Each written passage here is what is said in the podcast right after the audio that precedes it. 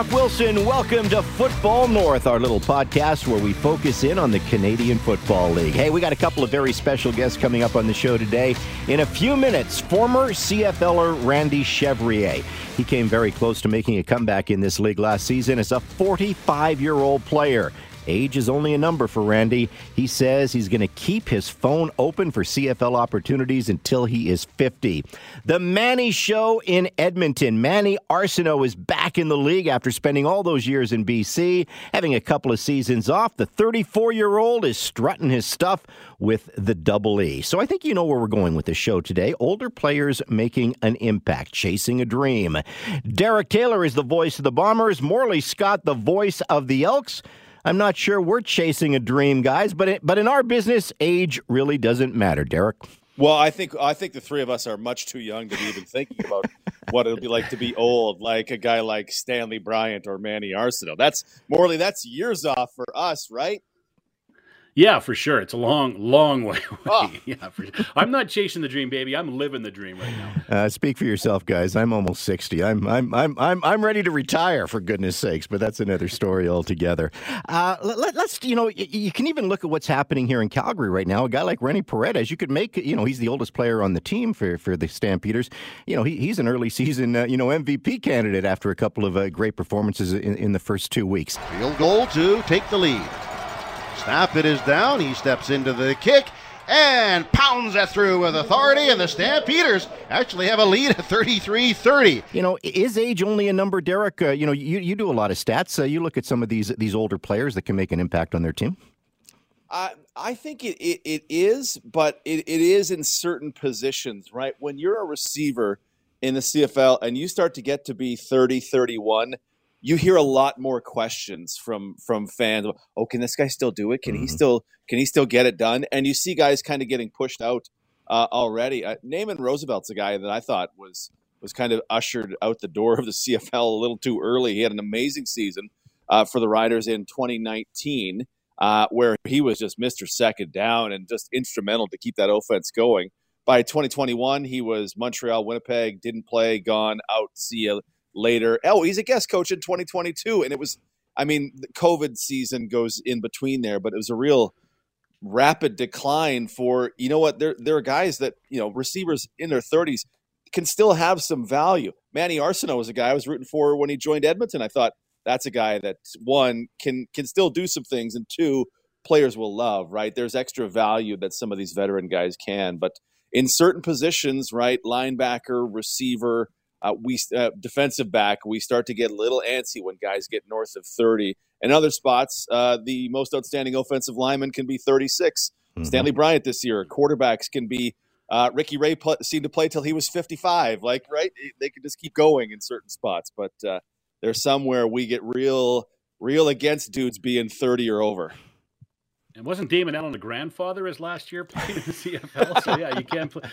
You can play for a long time. I, I think particularly offensive linemen are the guys that that uh, really kind of mature a lot later, learn the game a lot more. And it's funny they take more of a beating than anybody else, but they're able to survive it for the most part. I mean, I look at the Elks roster and a guy like Tony Washington, who's 36.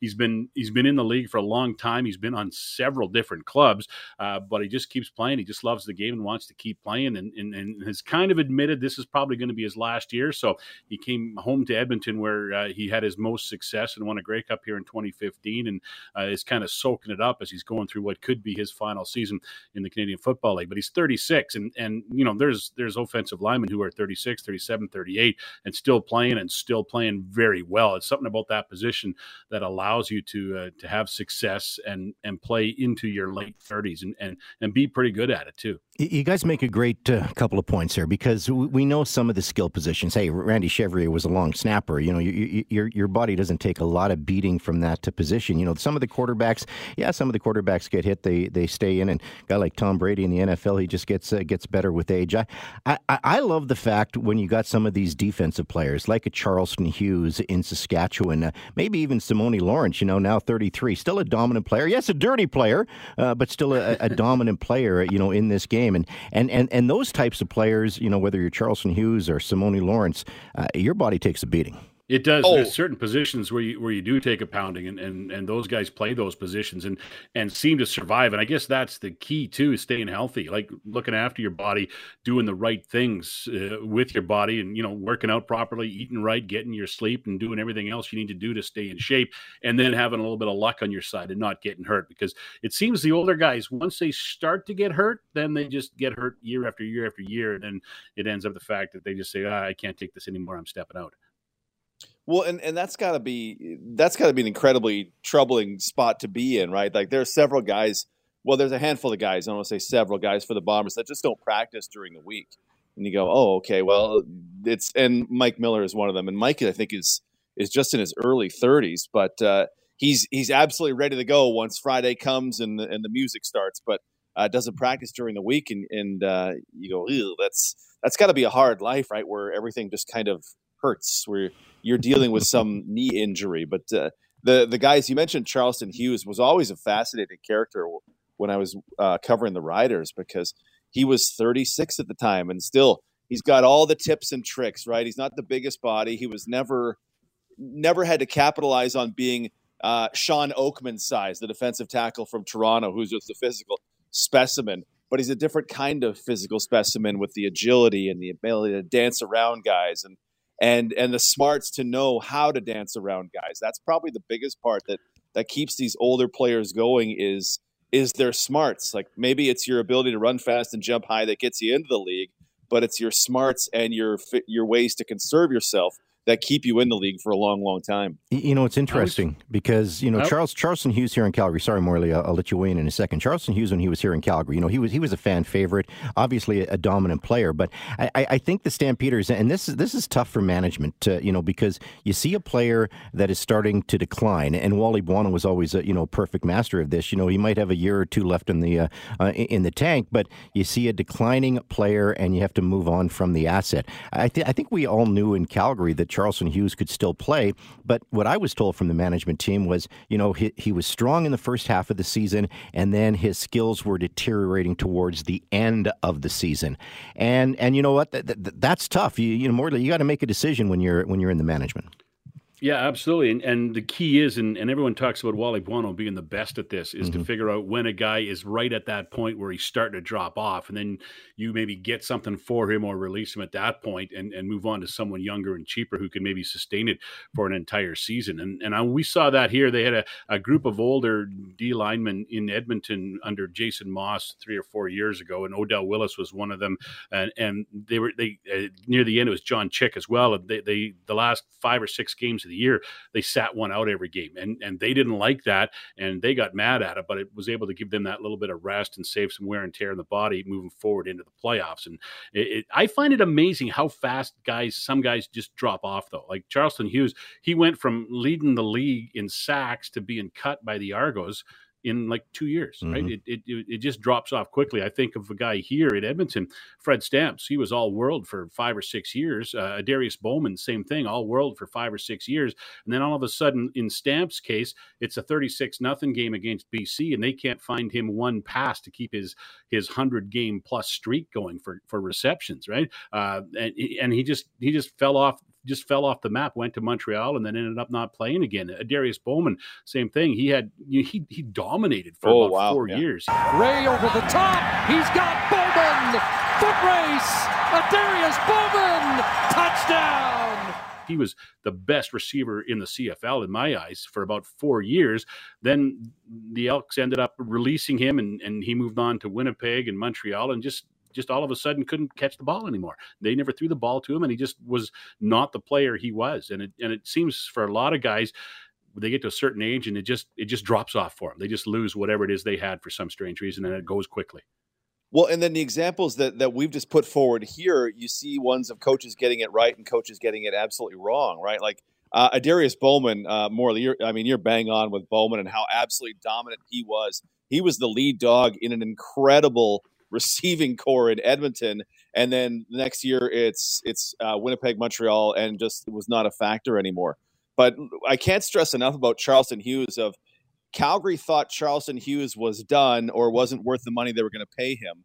He goes to Saskatchewan, and in the ensuing two seasons, puts up 31 sacks. in two seasons. Mm-hmm. And Calgary, okay, uh, they had Ja'Gared Davis, but still, I mean, Calgary has not recovered on the defensive end side of it. Uh, as much as I can get behind a guy like Folarin Orimolade, like it's it's not been the same for them.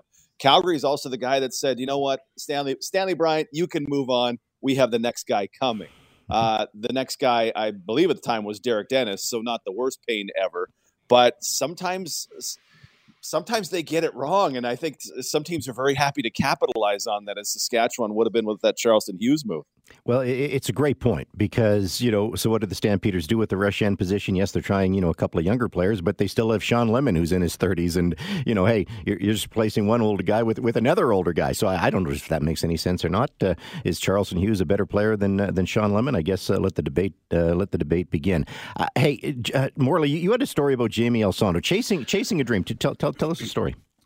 Yeah, you know, and it goes for coaches too. It's not just players, right? Yep. Jamie Elizondo has been a coach. He was a coach, or still is a coach, and, and he's been coaching football for you know twenty plus years, and he's been trying to get to that head coach level, and he could just couldn't get there, and he had a couple of real, uh, very public setbacks as well. As you'll recall, when uh, Saskatchewan was looking for a new head coach after Chris Jones left after what was that the seventeen or eighteen season, Jamie Elizondo was high in the list, and they wanted to interview him, but Ottawa had him under contract and wouldn't allow him to interview for the job. Uh, so he had that one taken away from him. He later left Ottawa, which produced one of the strangest news releases ever in CFL history with the headline "Elizondo quits on Red Blacks." Right, and he left the team to go uh, to go coach in the uh, in the XFL, and uh, then he the opportunity at Edmonton came around uh, after uh, when Jason Maas got fired, and uh, the, the general manager at the time, Brock Sunderland, wanted to talk with Elizondo, and the XFL wouldn't let him out of his contract to talk with Brock about that job. So that's another one that got away from him. And then the XFL went and folded like six or seven games into the season that year, right? And so it was a real missed opportunity for Elizondo. And he had uh, told me this story, and I'm, I'm going to paraphrase a little bit, and hopefully I get it all right. But he was back in San Diego, I believe it was, where he's working at a law firm because he's a lawyer as well. And uh, he was driving into work one day and he called his sister on the phone while he was driving and he was talking to her and he told her he pretty much thought his coaching days were over and he wasn't gonna uh, he wasn't gonna get that coaching job. It just wasn't gonna come back to him and he was gonna concentrate maybe more on on, on the law and other things moving forward. And his sister kind of gave him a lecture to talking to and said you never know when the phone's gonna ring so whatever you're doing you still got to be prepared to get that phone call. And he went yeah whatever whatever. Went to work that day and he ended up uh, a couple hours later getting a phone call from Scott Milanovich who told him I just resigned from the Elks. So Brock's probably going to give you a call later today. And he ended up getting that call later that day. And a week later, he was named the new head coach of the Edmonton Elks. So uh, he he was close to giving up, but he still kept working mm. at it. And and after all those years, uh, his dream job finally came as head coach. And unfortunately for him, it wasn't much of a dream because he really he really had the stick uh, the, uh, the, everything stacked against him in that uh, 2021 season, coming in late because he didn't get the job till February. He had to have the old coach's coaching staff. He had COVID to deal with. He couldn't meet with his coaches face to face for the longest time. You know, no short training camp, no preseason games, and the team gets hit with COVID. And you know, they went three and 11, and he get he ends up getting fired. Still a good football mind who's back in the game still now, coaching a game in the XFL uh, once again as they as they try to get it up and running one more time. So he's a guy, uh, you know, it happens for coaches too, right? You got to keep going. You got to keep pounding and hitting, sending out the resumes and making the phone calls. And finally it came through for him. Great stuff. Okay, let, let me put you guys on the spot as we close the uh, the book on this segment. Um, the best 35 plus player in the Canadian Football League right now. You know, a couple come to mind. Obviously, you've already mentioned Stanley Bryant, uh, uh, Derek. You know, we got Rene Paredes here, Charleston Hughes. Uh, uh, if you were building a team, had the first pick overall for a 35 plus player in the Canadian Football League, who you taking, Derek? Gosh, there can't there aren't too many. it's got to be Stanley Bryant for me. Uh, 36 years old, just turned 36 back in May. Uh, dominant left tackle. You just watch him first couple games haven't been the same for for him versus last season because uh, Ottawa's been really uh, persnickety or whatever. Give me a, a word there. That a team that's really fighting hard. Uh, I, I, think Stanley Bryant because there are uh, not a ton of them come to mind. Morley? Yeah, I don't. I can't. I can't argue with that. I mean, he's he's been so good for so long and is still going strong. And I think he's he's the guy that I would I would pick right now, just off the top of my head. Okay, well, I'll be a homer and say Rene Paredes because uh, you know, hey, kickers can play like Paul McCallum until they're hundred. So uh, there you go, boys. Um, I, I, would, I would, I would counter with how I, I, don't know how old Sean Whyte is, but I mean he's a Hall of Fame kicker and still going really strong. That's that would true. make me an older homer because he's not in Edmonton anymore. But uh, he's he's been one of the best field goal kickers of all time and still going strong right now. So uh, he'd be he'd be a good choice to pick too. Well, the 2021 CFL season was anything but normal. No training camp, a shortened season, interviews done on Zoom, and a 45 year old player trying to make a comeback. That 45 year old player is now 46, but heck, age is only a number. And of course, I'm talking about one of the best long snappers ever to play in the Canadian Football League, Randy Chevrier. Chevy is our marquee guest on Football North. Chevy, what is up? How's it going, Jock? Thanks for having me today. This is uh, it's always fun to talk some football and and all the fun things going on once the CFL is back in action. Okay, are you officially retired now or no? Uh, from where? Good answer. you know, and, and, and, you were telling me, uh, you're telling me before we, we hit the record button on this. You know, you'll keep your phone going, you know, for the Canadian Football League until you're 50, right? Well, you know, I always go back to the day I retired, and people said, you know, you're thir- I was 39 years old. Uh, well, I guess I played with the with the Riders when I was 40, and when that was done, everyone said, well, I guess you're done, right? And I said, you know, my old buddy Roger Reinson uh, University of Calgary product. Uh, played with uh, uh, the Stamps, played with the BC Lions, and was my teammate in Edmonton. Uh, I always said he was a long snapper, and he had retired for one year, albeit, but he came back out of retirement, played the Western Final, and won his fourth Grey Cup with the uh, Eskimos at the time in 2005. And I remember that, and I've told everyone that that is kind of burnt in my brain uh, that I said since the day I was done when I was 40, and even last year, I said, I have one more Roger in me. And I said I have one more of those in me uh, until, let's say, about 50. And then when I'm 50, that's when I don't think I'll answer the phone. But uh, as I also mentioned, the long snapping is such a specialized position, and if there's there's not a, a, a huge lineup of guys that can do it, uh, you know, um, sort of um, you know, on a whim if someone goes down. And if one or two or three of those guys that may have been on the street are um, are signed to another team, then the teams have to dig deep like they did last year, and and that's how I got my opportunity. And uh, yeah, it was it was really exciting. So uh, until I'm 50, John. Well, until you're 50, and, and you got a few more years from that. As I said off the top, you know, age is only a number. But but but I'm curious, you know, how it all played out last year because you, you, do keep yourself in shape. You know, in, you know, obviously you're doing you're a fireman. You got to be in shape to be a fireman. And you know, I know you play a lot of pickleball, you play a lot of ball hockey, you still play a lot of uh, you know competitive sports. Maybe not at a professional level, but competitive sports. So how did it all transpire last year? Uh, take us through the story. Well, I, again, just to start, it really does go back to the mindset that I had since I retired. Whether it was a fitness goal or anything, even when I played, like I always had to trick myself uh, to do things. So, like, even though I was long snapping at the tail end of my career, I always tricked myself every year into thinking I'd get a shot on the defensive line, like way back at the beginning of my career, right? Because that was my my position coming out of college, and I tricked myself to do that so I would train like I was coming in to compete for a starting spot. So way back when I was done with the Riders, every year I would say that. I kind of put it out there. Yeah, you never know this might be the year. People kind of laughed it off and joked, but that helped me in the back of my mind keep myself accountable so I can go in the gym and lift heavy weights, which I still do uh, to this day. Now, fast forward to last year, um, after the CFL season was was canned the year before. I knew there were some crazy protocols in place in order to get guys playing. And I had told my colleagues at the fire department, I said, you watch, this is the year that I'll get called. Reason being, you got four days where any player being signed to a team had to be uh, quarantined. Mm-hmm. And let's say someone got COVID the day before a game and a long snapper to boot, which most teams don't carry backup long snappers. I thought this might be the year. And it was very funny because uh, the backstory is – you know, I had been watching what was going on in the league, and three or four long snappers had been hurt. One guy in Toronto, I believe in Winnipeg, I believe Edmonton, uh, Montreal, and then um, I noticed that some guys had been signed off the street. And I just made a, a, a kind of, you know, I wanted to manifest this thing. And I said, well, if I never take a chance, I'll never know. And I literally sent a Facebook message to Danny Maciocia when I saw that their sort of backup on the street guy signed with Edmonton, and that was Martin Bedard. And I said, hey, what's your emergency situation in the playoffs look like? And uh, he says, would you be interested? And I was like, well, yeah. And he says, because we need you. And I'm like, what, what are you talking about? And I find out that um, PL Caron, who was Stampeders long snapper for the last number of years, and now with Montreal, he had gotten he tore his pec, so they had nobody. And the guy that they had, apparently, he really wasn't getting the job done. They actually had a guy that they signed to step to snap the ball, and again, in Danny's words, not mine. They're like he can't even bounce it back ten yards. So.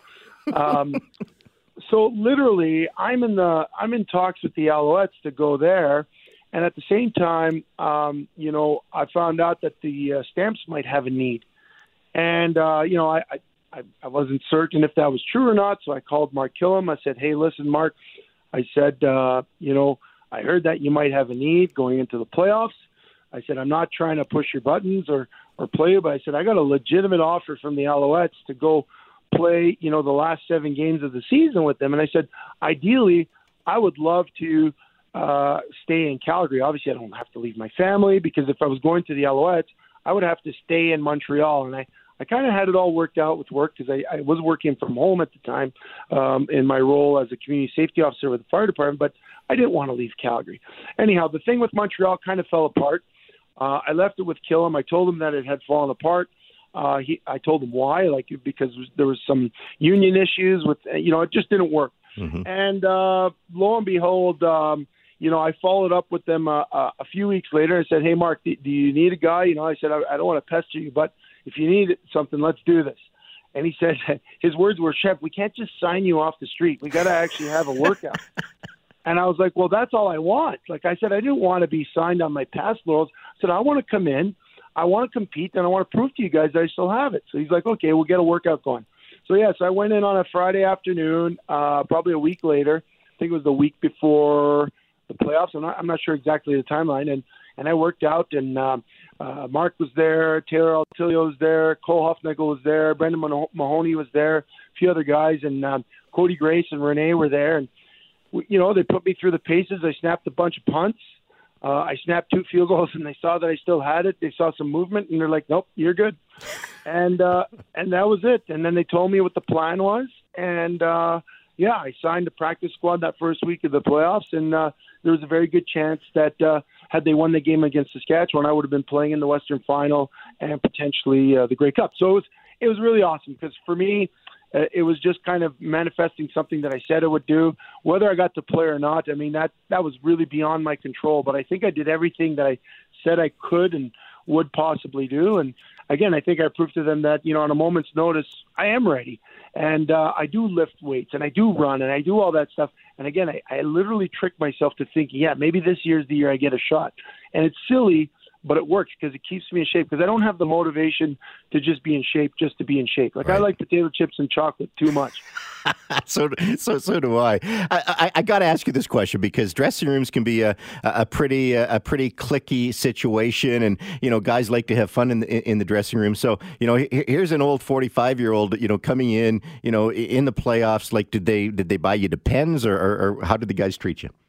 Uh, you know what? They were awesome, and it was really cool because uh, I tell you, Doctor, it was such a it was a fantastic experience uh, for a number of reasons. One, obviously, I hadn't been in a football locker room since 2016, and you know it's been a while. I've coached football and minor, minor, but as a player, I hadn't been in.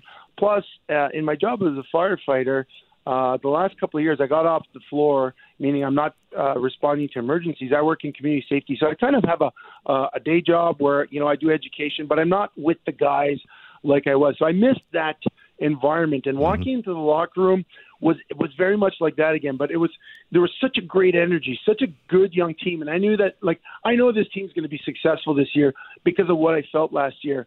Uh, and it was nothing but respect. Like the guys were so cool, but I did something uh, very purposeful. I went in every day in my uniform.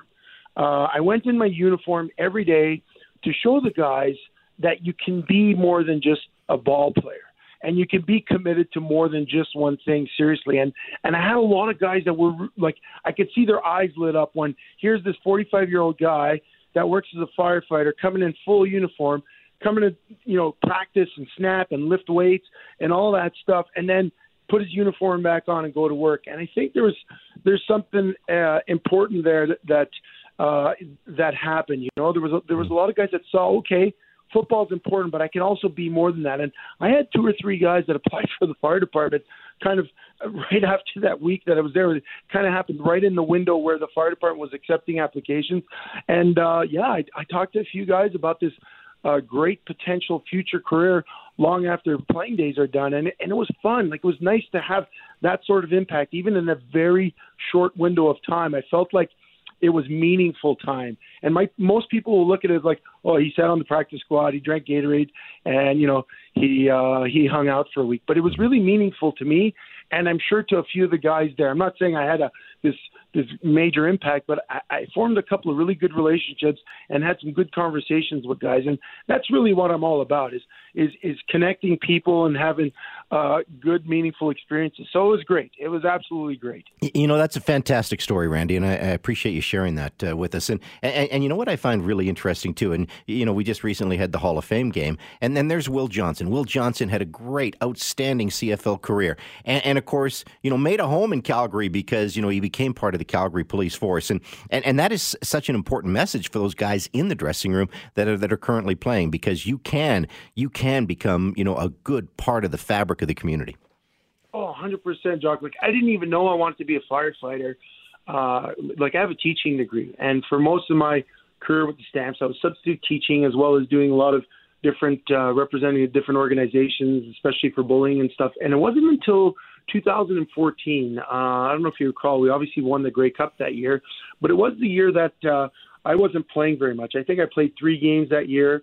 Um, I spent most of the time backing up, uh, you know, and, and practicing with. Uh, was on the on the uh, one game injured. Uh, Tim St. Pierre was snapping, uh, and it was a great ride for me. And, and I know, like that was the year uh, the team awarded me the Herm Harrison Award, and uh, and then getting the Tom Pate. But really, that was the year that I that uh, I started having the the question of like, what am I going to do? Like, do I want to be a teacher? Do I want to do this? And you know, it was also the year where I started exploring different careers, and I had met because the team didn't take me on road trips, uh, it was the first time in my life that I actually went to summer barbecues and socialized with people outside of football. And I met a bunch of firefighters, and every guy kept telling me, This is the greatest job ever, the greatest job ever. And I explored it a little bit more. I had a great conversation uh, with Stu Laird, obviously a Hall of Famer, and, and uh, you know, he was a chief in, in Calgary and uh, fire chief. And so I had some great conversations, and I realized, oh my goodness, this is the job for me. But 2014 was so far into my career. I'd already played what 14 years by then or whatever it was, and and so I found the thing that I'm going to do for the rest of my life in the 14th year of my career, like going into my 40s, right? So I've always always tried to be that guy to kind of advocate for guys, um, you know, thinking about their future and kind of looking into it because you know there used to be this old uh, philosophy, and I think it still exists that if guys are thinking about their career outside of football, they're not going to be thinking of football. And, and uh, I read a bunch of studies actually about Olympians, and there was, you know, because they obviously invest a lot of money in the in the psychology of sport for their athletes. And there was a study that had come out that said that the more athletes can feel secure about what they're going to do post sport, that's when they can be at their optimal performance because they remove that anxiety. They remove that, oh my gosh, I got to play as long as I can, otherwise I have nothing. But when you know that you have a plan afterwards, you you you perform at your peak. And I would argue, if you look at some of the greats, some of the greats are, are, are players that played at their peak and then were able to walk away and transition into something amazing. Look at Jon Cornish. Mm-hmm. I mean, he knew what he was going to do while he was breaking records, right?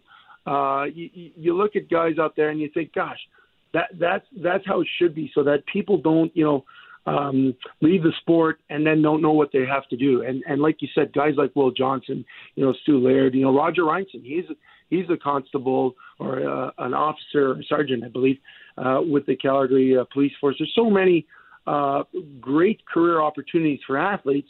if they avail themselves of those opportunities. But it also takes people to, to present them with different things because I wouldn't have known about the fire service until some people talked to, to me about it. So I try to do the same for others. For some athletes, I think it's it's tough to to say I'm walking away for the from the game. Other athletes, as, as you mentioned, you know they, they have a plan. They they have a plan and, and they want to stick to that plan.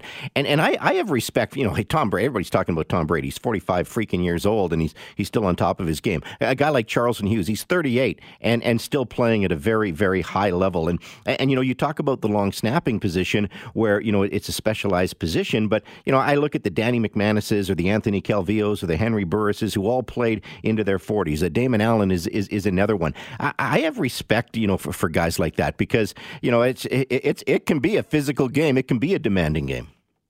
Well, you know, when I see guys like that, uh, you know, the, all the guys you mentioned, and sort of even my, my journey too, I have a ton of respect and appreciation because it's an uphill battle your whole career.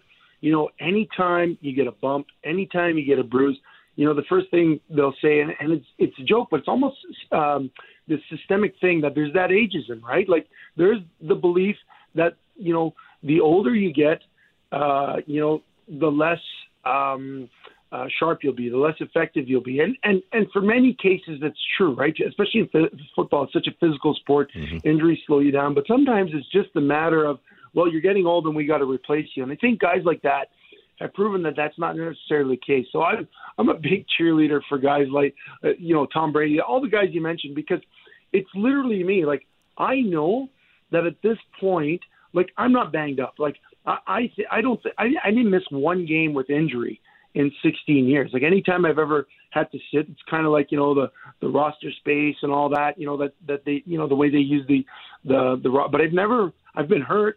Uh, I've I've had some some bad injuries, but I've never missed a game, and I, I've done okay at taking myself. I, I stay away from the training room, but I take care of myself on my own. But the, the the testament is, can you go out and play at a high level and perform the skill, execute the skill that you're uh, employed to do at a high level? And if the answer is yes, uh, that, and and and people are being replaced, sometimes it's just for the fact that you you want to get new blood.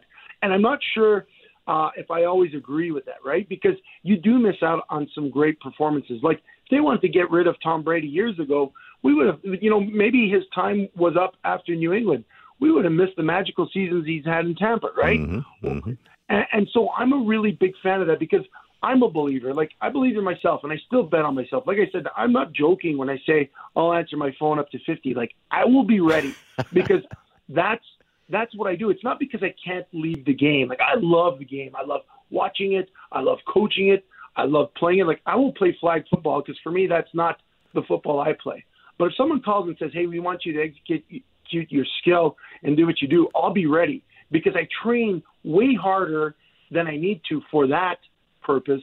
But at this point, it's so mental. Like I can go and snap a football right now and snap a perfect ball because I've learned to master the part that most people don't get.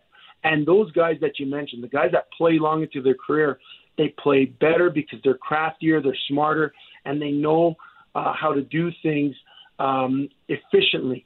And that, you know, I, I would say Henry played his best football at the end of his career when he was mm-hmm. with Ottawa.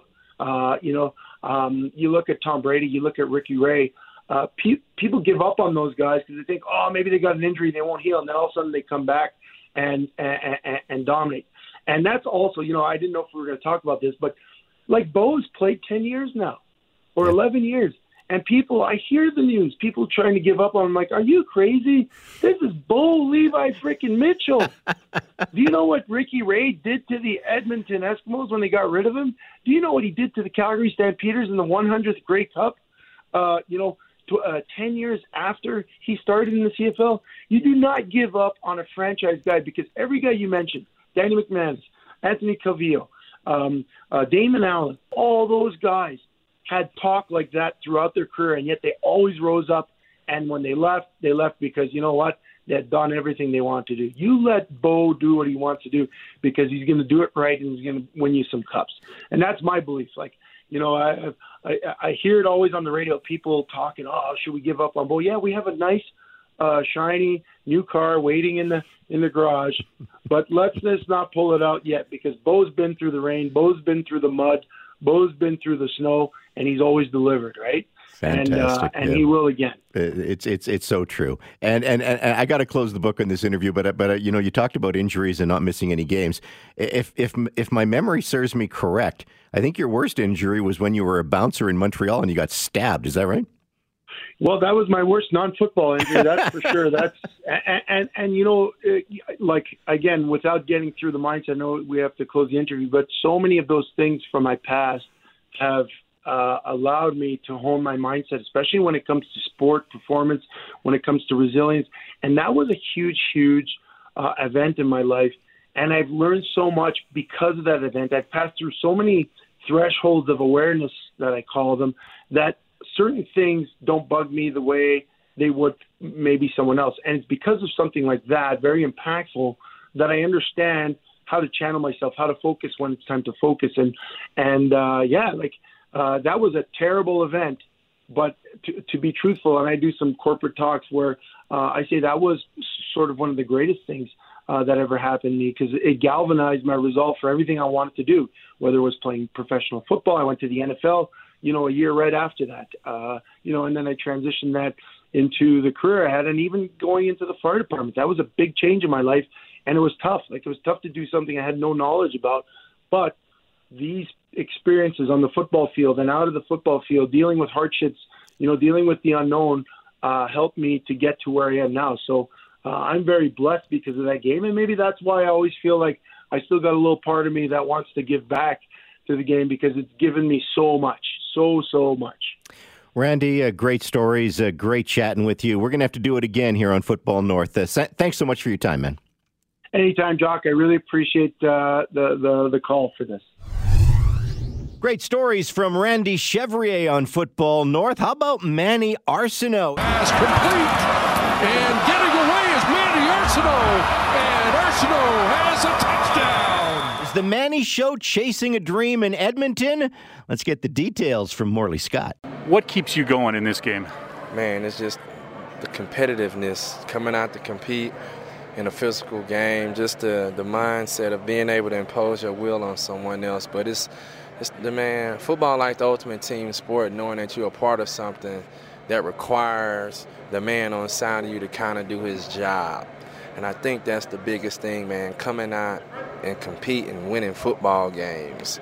That's kind of what gets you going. Like you're always looking for the next game, the next practice, the next something. That way you're bettering yourself and working on something. So for me, that's what it is. Coming out and compete and always having room for improvement. You mentioned the physical part of it. I would think yeah. a guy who's closer to the end than he is to the beginning, that would be one thing that really wears you down. Yeah, but it's all about in the off season how you prepare your body, how you attack getting ready, man. So if you in there putting in the work, training hard, it take care of yourself during the season. So and that's that's that's that's one of the things, man. Your preparation, and you know, proper preparation prevents poor performance. So everything boils down to how you preparing, whether that's mentally, physically, spiritually. It all ties in together. How you prepare for the game of football. You had a pretty serious injury in 2019 with the with the Riders. Uh, did you get to the point there uh, during that off season where you thought about not coming back, where you thought maybe this is it? Nah, because I had my first ACL in 14, then I got hurt with the Lions in 18. Um, they had the micro fracture. Then I signed with the Riders in 19. But how I am, I was looking ready to come back because I think the year after my first surgery, I led the league in touchdowns and was what top three behind Adarius and I want to say Darrell Walker with Raleigh them. So um, nah, for me it's always the bounce back, the underdog story. So I would never call it quits. It's I always have something to prove, but I'm wired different. You know, most guys will sit it down. They be like, ah, you know what, this one it. I don't want to get hurt no more. But for me, it's how can I bounce back? How can I come back stronger? And how can I be better? What impressed me about what you've done is going to the indoor league. I mean, a lot of guys in their early 20s go there to get some yeah. get some film and get on video and, and just keep the dream alive. But I guess you had the same reason going there, but uh, it's not something guys your age do very often. Yeah, I don't work an office job sitting in a cubicle answering telephones and all that. Film is my resume. Um, 2020 was a COVID year, no one played ball. 2021 hit, you have to do something. So I look at it as an opportunity. Um, to still play the game, be able to walk away with good faith, or play that game and look, an opportunity come from the Canadian Football League, which got me here today. So I wasn't a seasoned vet that had all the success in Canada and took two years off. I was this guy, 20 took everybody off, 21. You know what? Let me prove that I can still play. I'm in it mentally and physically, and I got an opportunity to be here now, part of the Elks organization. You didn't get a chance in 21 uh, to play in the Canadian Football League. How right. difficult was that not getting those phone calls? Yeah, you know what? It was kind of difficult, but at the end of the day, control the controllables, and those are things that I can control. Could I play in 21? Yes. Do I think I was better than a lot of guys? Yes. But at the end of the day, that's me speaking out on my emotions and my opinions. And if it was meant for me to be in the Canadian Football League, I would have been. But that took I took another road. You know what? And that made me better overall as a man and as an athlete having to embrace a whole separate grind, enduring the physical aspect of indoor football, which take a toll on your body. So I have a whole nother appreciation for indoor football, but it paid off because it gave me an opportunity at this point in my career, which showed the guys on that Frisco team that it's a way and it's possible.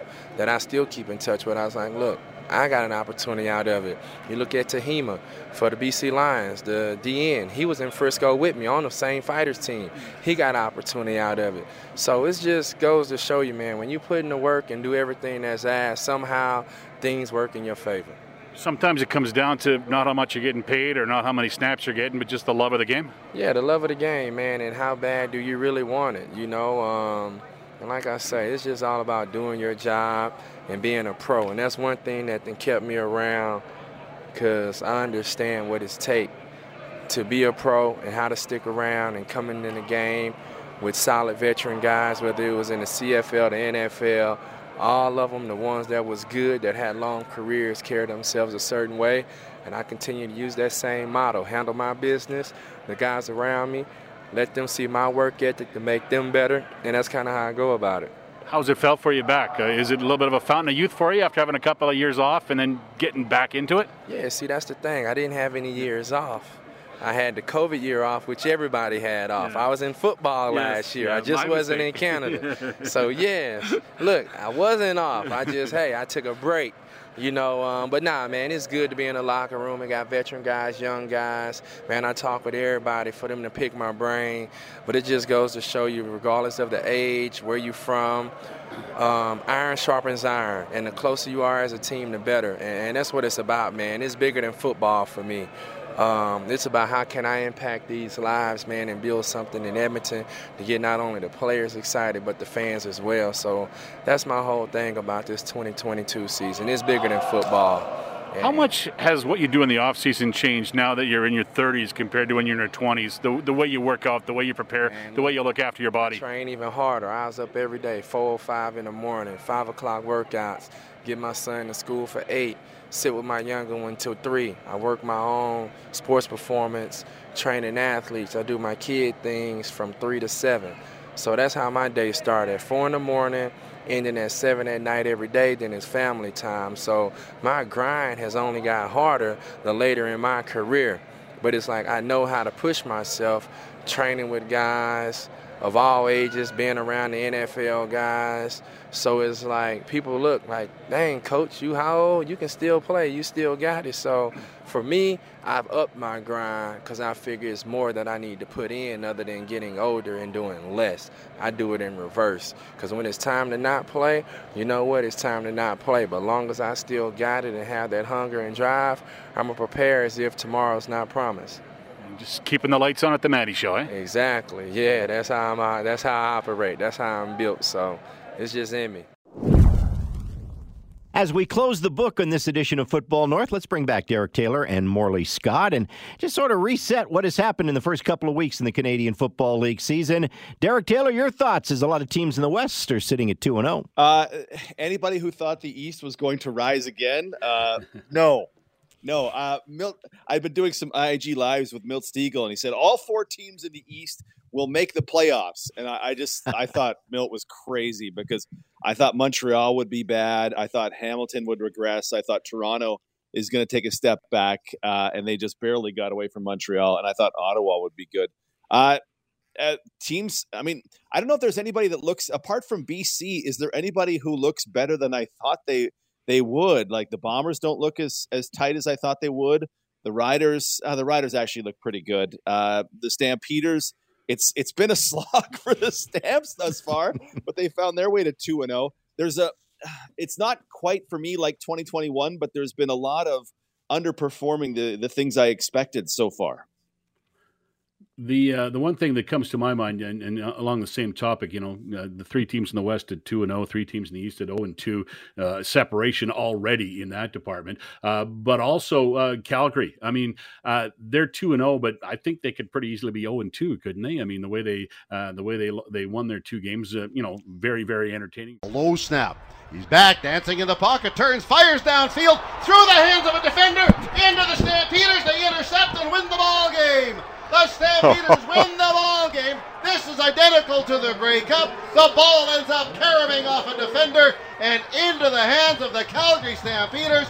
Jameer Thurman, and you've got to be kidding me. An absolutely sensational rally. Very interesting. So uh, I, I, think it's so cool that a team like Calgary and Winnipeg, even though maybe they're not playing at the top of their game, they're good teams and they still find a way to win year in and year out, week in and week out in the season. Collaros straight drop, looking left, looking for the corner roll for Schoen. It's a touchdown. Dalton Schoen schooling is that Randall Evans, Patrick Levels, and Dalton Schoen with his first CFL touchdown. I think we saw that from both of them. Uh, you know, they're in in the, the, two teams in four close games, right? And at some point could have gone either way, but you know they're good and they figured out a way to win a football game, and that's what good teams do. I would agree that the jury is still out for me on the Winnipeg Blue Bombers and the Calgary Stampeders. You know, I, I you know, hey, Winnipeg has played Ottawa a couple of times. It's going to take, you know, Jeremiah Masoli has been very, very good, but I'm still not convinced that they're a great team. Calgary has been a little bit fortunate to be uh, to be two and zero. Oh. I, I, will say for me, you know, the big story, uh, the number one story, and, and it's still very early in the Canadian Football League is the is the BC Lions. Love what they did for their season opener. Love the fact that they brought in OneRepublic. You know, they they created a party. They created a great atmosphere. And you know, even though I wasn't at that game, guys, I, I just I just saw a younger demographic in the stands, and to me, I think that is so important. So you know, kudos to the new owner in BC because uh, I hope that trend continues because I think it's important for the Canadian Football hey, League. I was at that game, and it wasn't that much fun. well, that's good. Good point. Good point. If you're a loser, More, Morley, they did put on a great show, though. Yeah, they did put Morley, on a great show. I mean, the, the stuff they had outside the stadium in the street party on Robson, they had part of Robson Street closed down, and it was it was a great atmosphere. I loved everything about the day until the kickoff. yeah, Morley, what's the halftime show like when the team you're calling games for has has already shipped 42 points to the opposing team? Yeah, we. Uh, I was glad this year that we actually have a host in our broadcast this year, so I didn't have to worry about halftime. So I just had to try and figure out what to say in the second half. I told Dave. I told Dave Campbell, uh, my color partner at halftime. I said, "Buddy, we're going to earn our money in the second half of this one because you're down 42 to six. You know who's winning the game, so you just don't know how it's going to get there at that point. So yeah, it was a it was a tough second half, that's for sure you know, guys. Were they better against Sask? Did they look better against Sask? I haven't been able to review that game yet. Was much, there signs much signs of life? Yeah, much better. They, they, they, you know, they had better plays. They got some pressure. They got a little bit better protection. It's still a long way to go, but as Chris Jones told us on the post game show, there's no points for consolation, right? Uh, uh, second place doesn't get you any points in the standings when you lose. So he wasn't happy with it, but clearly they took steps forward. They were a better team. We'll see where they are this week now, moving ahead.